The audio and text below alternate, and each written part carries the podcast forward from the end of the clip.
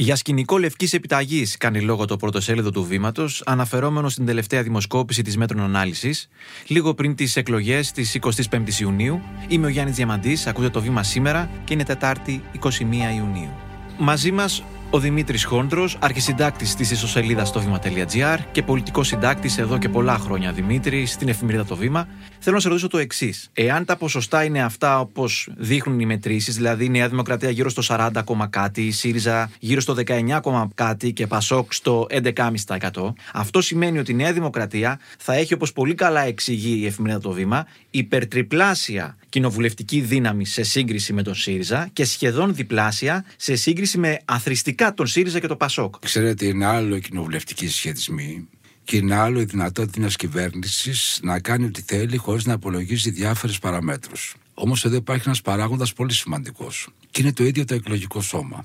Και είναι ο πύχης που βάζει ο Πρωθυπουργός. Λέει σε ένα εκλογικό σώμα στο οποίο φαίνεται να τον εμπιστεύεται και να του δίνει μια ισχυρή δυνατότητα διακυβέρνησης ότι εγώ δεσμεύομαι για το εσύ, δεσμεύομαι για το νερό, δεσμεύομαι για την ακρίβεια. Όλο αυτό το πλέγμα είναι ο αντίπαλος εισαγωγικά του κ. Μητσοτάκη. Είναι ο πύχης στη βάση του οποίου θα αξιολογηθεί. Και ξέρετε, ο αξιολογητής του, ο ελληνικός λαός, από τη στιγμή που δίνει μία πρίκα και μία όθηση, θα είναι αυστηρός στην κριτική του. Θα αποκτήσει η χώρα επιτέλους ένα σύγχρονο εθνικό σύστημα υγείας.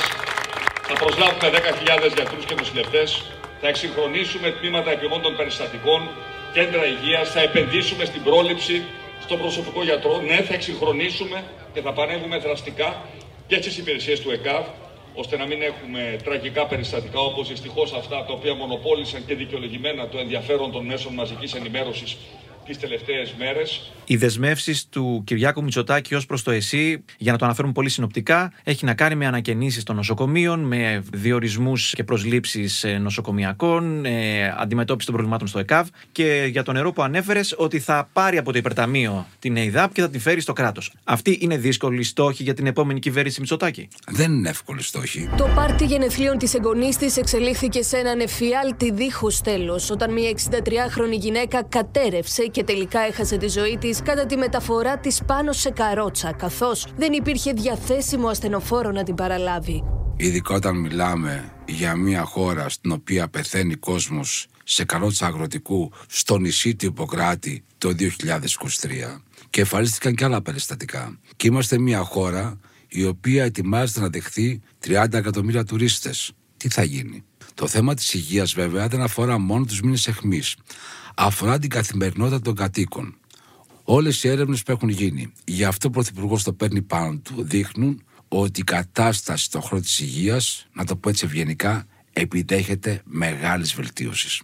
Πόσο πιθανό είναι να μην επιβεβαιωθούν οι προσδοκίες του Μητσοτάκη και άρα να μην εκπληρωθούν και οι υποσχέσεις που έχει δώσει; Αυτό είναι το μεγάλο στοίχημα του Πρωθυπουργού και έχει να κάνει σε σχέση με κάποιες άλλες παραμέτρους. Το πρώτο είναι τι κυβέρνηση θα δούμε, τι διαφορές θα έχει από την προηγούμενη κυβέρνηση, πώς ακριβώς θα διαταχθεί; Θέλω να επισημάνω το εξής, ότι πάμε σε μια τετραετία χτύπα ξύλο που λένε και οι πιο παλιοί, κανονικότητας. Η προηγούμενη δεν ήταν. Η κυβέρνηση δεν μετρήθηκε με βάση το τι μεταρρυθμίσεις έκανε και είχε εξαγγείλει, αλλά από διαχείριση κρίσεων που ήρθαν και δεν αφορούσαν μόνο την Ελλάδα. Είχαμε την κρίση της πανδημίας, είχαμε την κρίση την ενεργειακή, όλα αυτά οδήγησαν σε μη κανονικές καταστάσεις. Τώρα πάμε σε μια τετραετία κανονικότητας. Δηλαδή και με οικονομικούς περιορισμούς και με άλλες εντελώς προτεραιότητες. Δεν αντιμετωπίσουμε κρίσεις. Εδώ ο πύχη είναι αν θα προχωρήσουν οι μεταρρυθμίσεις που έχει υποσχεθεί η Νέα Δημοκρατία και ο Κυριάκος Μητσοτάκης και αν όντως αυτές οι μεταρρυθμίσεις οδηγήσουν την Ελλάδα και τη χώρα σε άλλο επίπεδο ή για να το πω όπως το λέει ο κ. Πιαρακάκη, σε άλλο αιώνα. Τη δημιουργία Υπουργείου Οικογένειας προανήγγειλε ο Κυριάκος Μητσοτάκης. Όπως είπε, θα σπάσει το Υπουργείο Εργασίας στα δύο και το κομμάτι που θα αφορά την οικογένεια θα είναι αυτοτελές και θα ασχολείται με ό,τι έχει να κάνει με την οικογενειακή και προνοιακή πολιτική. Αν και απέχουμε λίγες ημέρες μέχρι τις εκλογές, έχεις εικόνα να μας δώσεις για το τι κυβέρνηση θα είναι αυτή η νέα κυβέρνηση Μητσοτάκη εφόσον επιβεβαιωθούν οι προβλέψεις; Την έχει δώσει ο ίδιος ο Πρωθυπουργός. Έδωσε κάποια ιδιαίτερα σημαντικά στοιχεία σε κάποια σημεία της διακαναλική του συνέντευξης. Άρα λοιπόν μπορούμε να συμπεράνουμε πρώτον ότι η κυβέρνηση αυτή δεν θα είναι διακυβέρνηση σε επίπεδο χρονοταξία. Θα αλλάξουν υπουργεία, θα συγχωνευτούν υπουργεία, να είναι υπουργείο οικογένεια. Το δήλωσε ο Πρωθυπουργός και ενδεχομένως θα έχει γυναίκα επικεφαλής στο Υπουργείο αυτό. Αφήνει να νοηθεί ο Πρωθυπουργός ότι θα υπάρχουν μετακινήσεις. Θα δούμε βαριά ονόματα να μην είναι στην κυβέρνηση, αλλά βαριά ονόματα να μετακινηθούν σε άλλες θέσεις.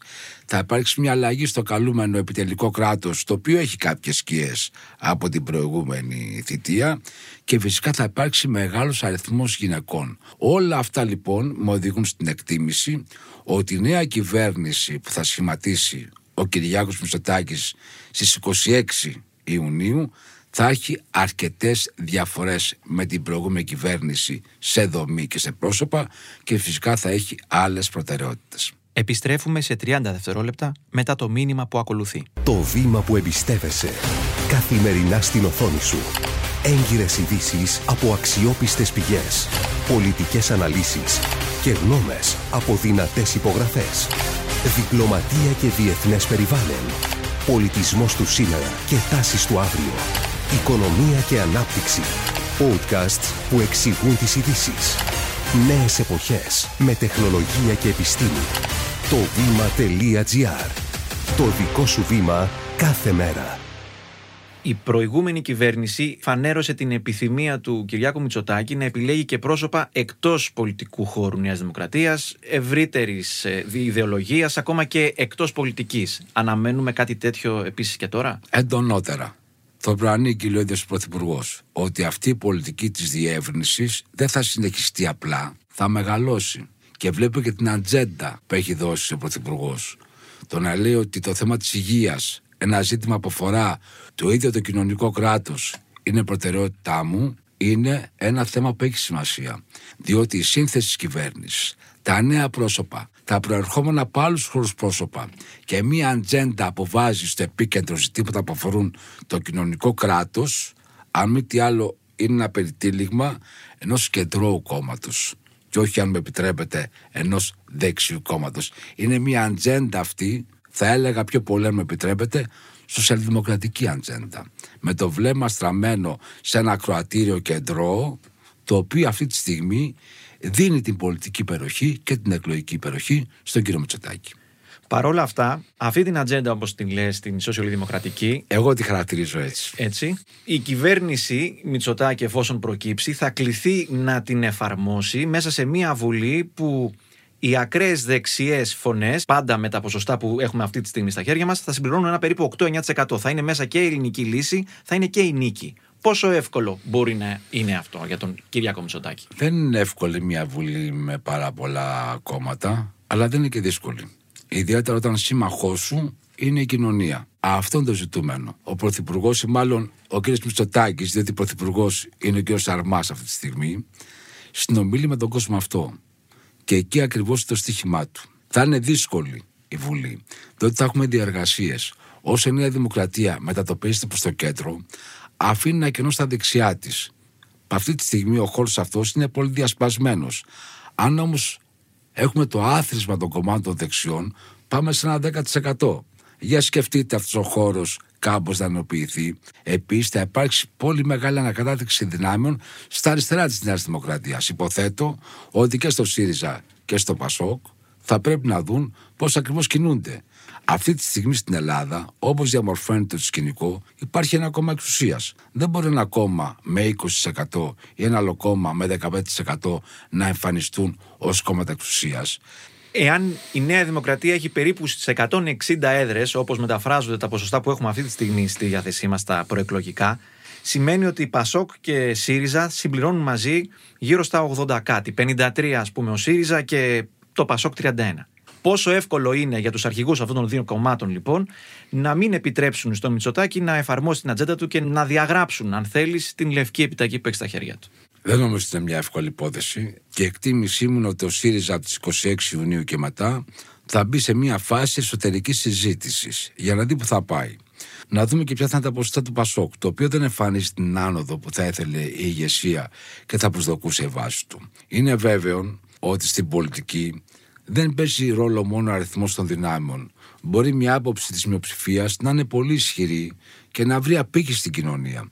Να δούμε την μάχη των ιδεών, να δούμε τα θέματα που θα μπουν, να δούμε πώς ακριβώς συμπεριφερθούν τα κόμματα όλα απέναντί τους και να δούμε τελικά πώς διαμορφώνεται το πολιτικό σκηνικό και οι προτεραιότητες αλλά και η συζήτηση στη μετακλογική Ελλάδα. Δημήτρη Χόνδρε, σε ευχαριστούμε πολύ. Και εγώ ευχαριστώ.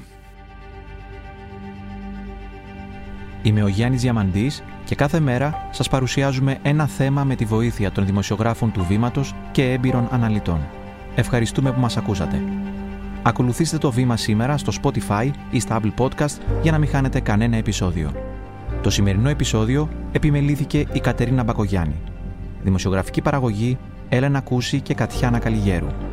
Ηχοληψία και τεχνική επεξεργασία ήχου Στέλιος Τρενταφύλου και Ηλέκτρα Ασιθιανάκη. Το βήμα σήμερα. Εξηγούμε τις ειδήσεις.